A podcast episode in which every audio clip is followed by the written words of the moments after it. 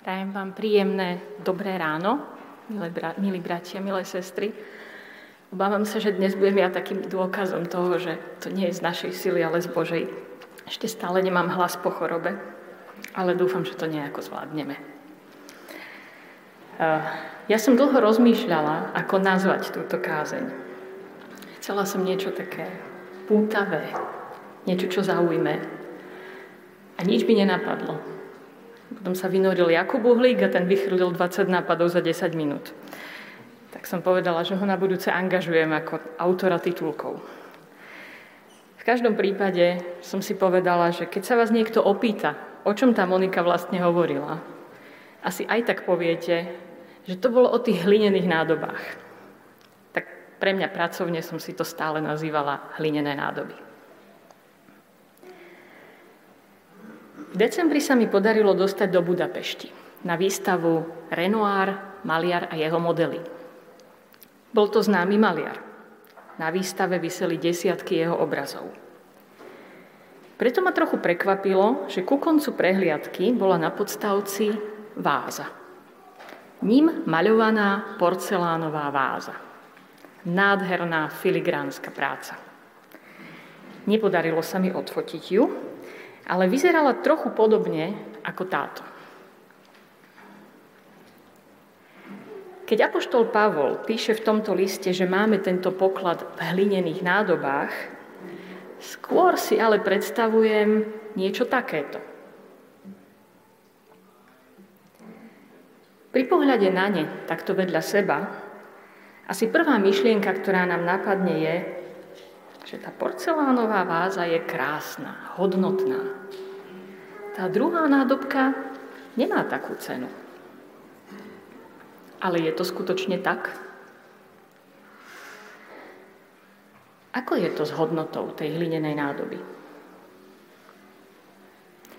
Hodnotu jej dáva ten, ktorý ju vytvoril.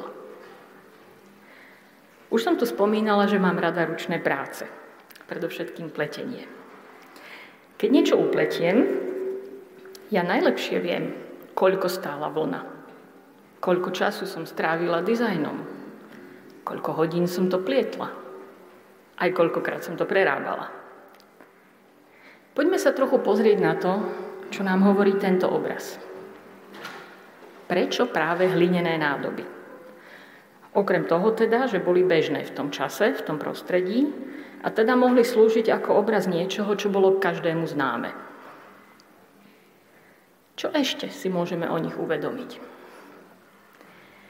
Nož predovšetkým hlinená nádoba je dielom hrnčiara.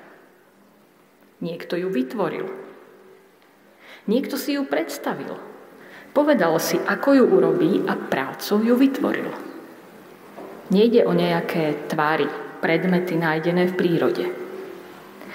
Pavol používa príklad predmetu, ktorý má svojho tvorcu. Sú urobené rukou hrnčiara. Tak ako v tom mojom príklade. Ten, ktorý ich utvoril, veľmi dobre vie, čoho sú hodné. Moju hodnotu neurčuje nejaký iný človek. Ani rodič, ani manžel, ani učiteľ, ani kamaráti. Ani ľudia, ktorí mi dávajú lajky na sociálnej sieti. Neurčujú ani moje úspechy, či neúspechy. Moja hodnota nie je v tom, či sa mi podarilo dať gól v minulom zápase, či sa mi podarilo napísať písomku. Je jedno, či, či minulý nedeľný obed pochválila celá rodina. Nezávisí od toho, či som dokončil ten report na čas, alebo v projekte urobil zmeny tak, aby som vyhovel všetkým pripomienkam od klienta. Nie. Hlina je tvárna. Pán nás formuje. Bez pochyby niekto, kto sa venuje hrnčiarstvu, by nám vedel potvrdiť, že je úžasné, ako sa dá tvárovať, ohýbať, ako z nej vieme vyrábať nádoby. Nízke, vysoké, hrubostenné, s úškami, s vrchnáčikom, čo len chcete.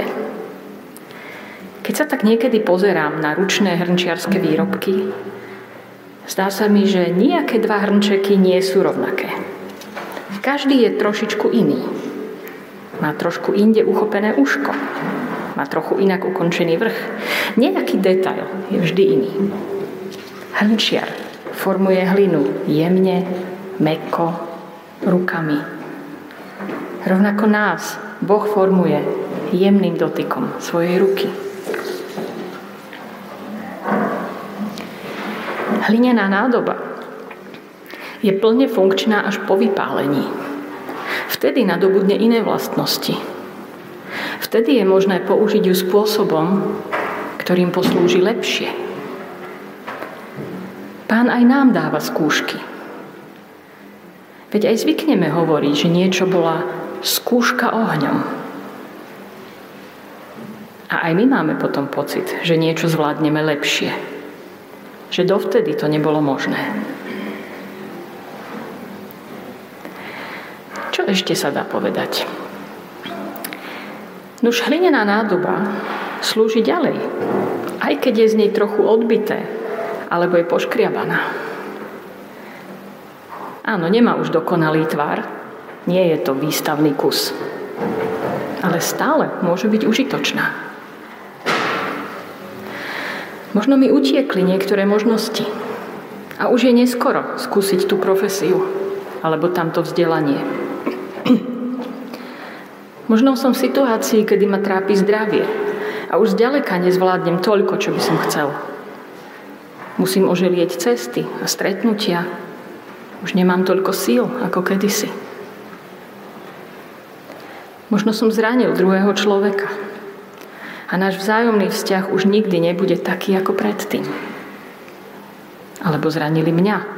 A hoci je to dávno a ja sa z toho spamätám, jazva po tom zranení ostáva. Ako ten poškriabaný hrnček. No v tomto liste sme čítali: zo všetkých strán sme sužovaní, no nie stiesnení. Sme bezradní, no nie zúfalí. Sme prenasledovaní, no nie opustení. Sme zrážaní k zemi, no nehynieme.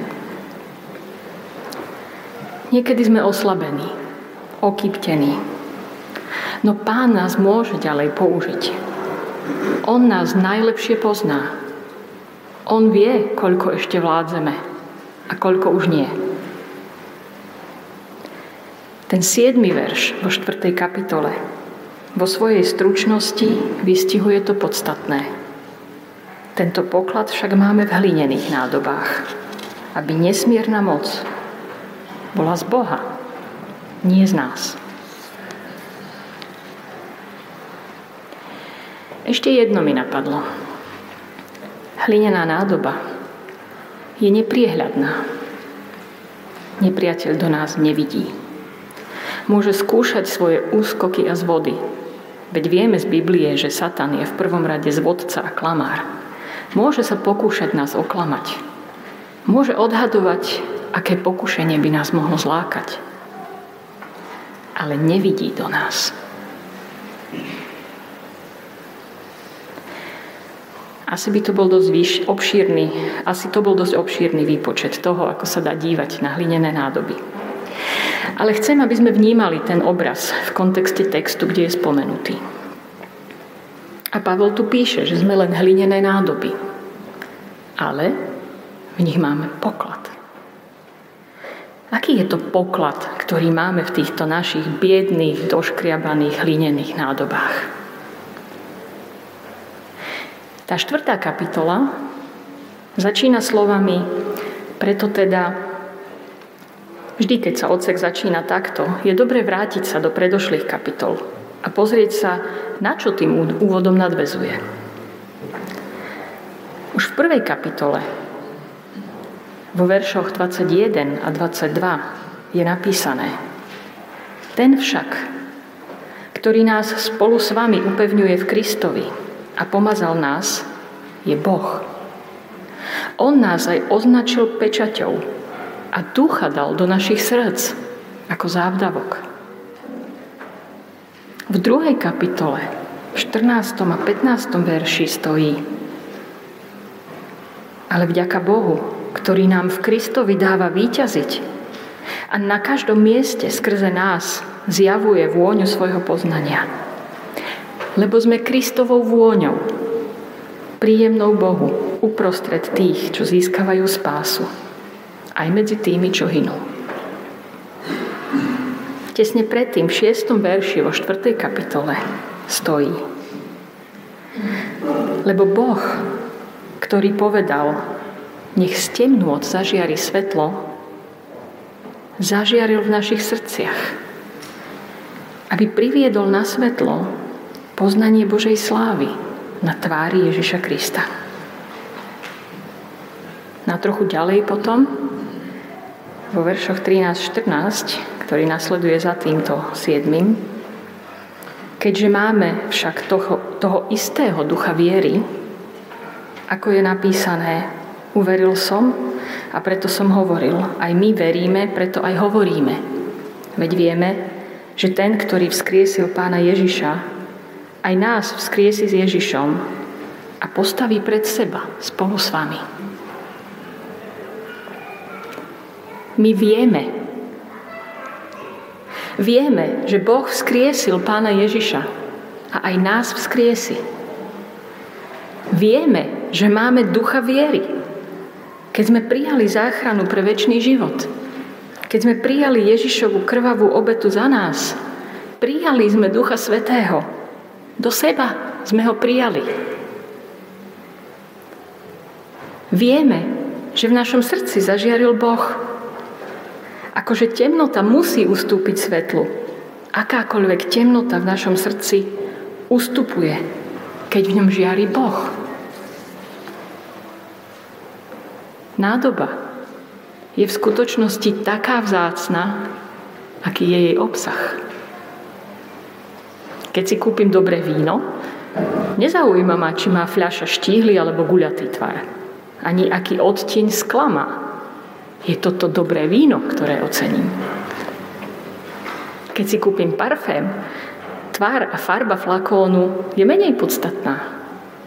Tá vôňa je to, čo rozhodlo. A čítali sme, že my sme vôňou Kristovou. Naša hodnota je v tom, čím je tá naša nádoba naplnená.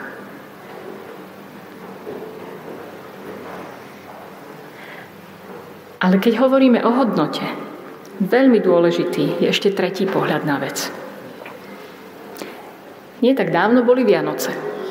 Dostali sme darčeky. Aj vy ste už zažili situáciu, keď už ste nevedeli čo, vybrali ste nejaký nie príliš drahý ani ligotavý dar a dúfali ste, že bude aspoň dôstojne prijatý. A aká bola vaša radosť, keď obdarovaný vystrúhal úsmev od ucha k uchu alebo vyskakoval od radosti?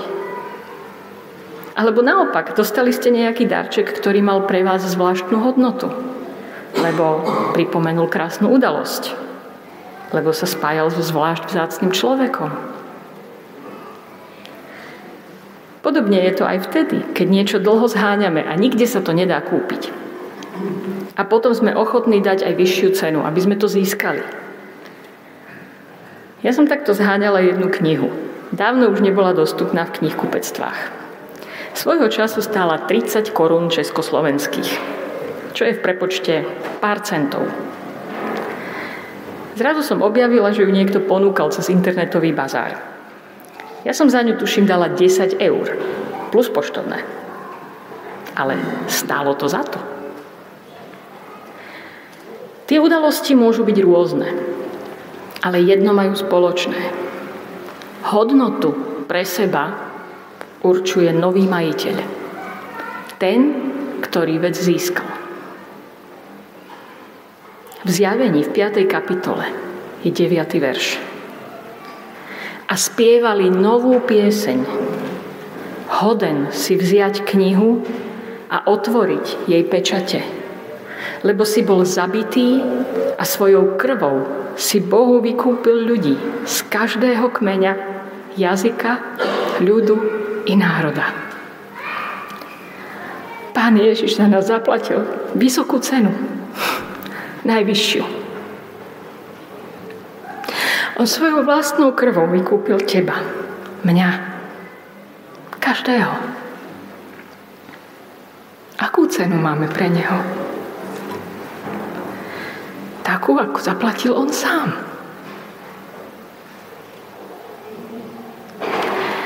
Keď toto všetko vieme, to nemôžeme nechať bez reakcie. Tým sa totiž všetko zmenilo. Celý môj život odvtedy stojí na úplne nových základoch.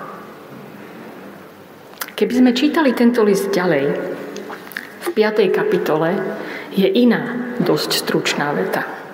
Je to v piatej kapitole sedemnásty verš. Preto ak je niekto v Kristovi, je novým stvorením. Staré veci pominuli, nastali nové. Je novým stvorením.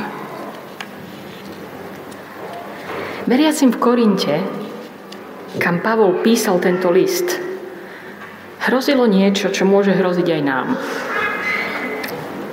Môžeme sa prikloniť k tomu, že zdôrazníme len jeden z dvoch pohľadov, pohľadov. A to buď vidieť len nehodnosť tej nádoby a stále zdôrazňujeme naše nedostatky a slabosti, čo nás ochromuje a nie sme schopní vykročiť k službe. Alebo vidieť len ten poklad, uspokojiť sa s tým, aký nádherný obsah naša nádoba má. Veriaci v Korinte sa neustále hádali o to, kto má väčší, krajší, vznešenejší duchovný dar. Jedno i druhé je pýcha. Tim Keller v jednej kázni povedal, v origináli je to aj zaujímavá slovná hračka, že pýcha je neutíchajúce zaoberanie sa samým sebou. Buď si toho veľa o sebe myslím, alebo o sebe zmýšľam nízko. Pokorný človek nie je ten, ktorý má menej vysokú mienku o sebe. Pokorný človek o sebe rozmýšľa menej. Pokorný človek o sebe rozmýšľa menej.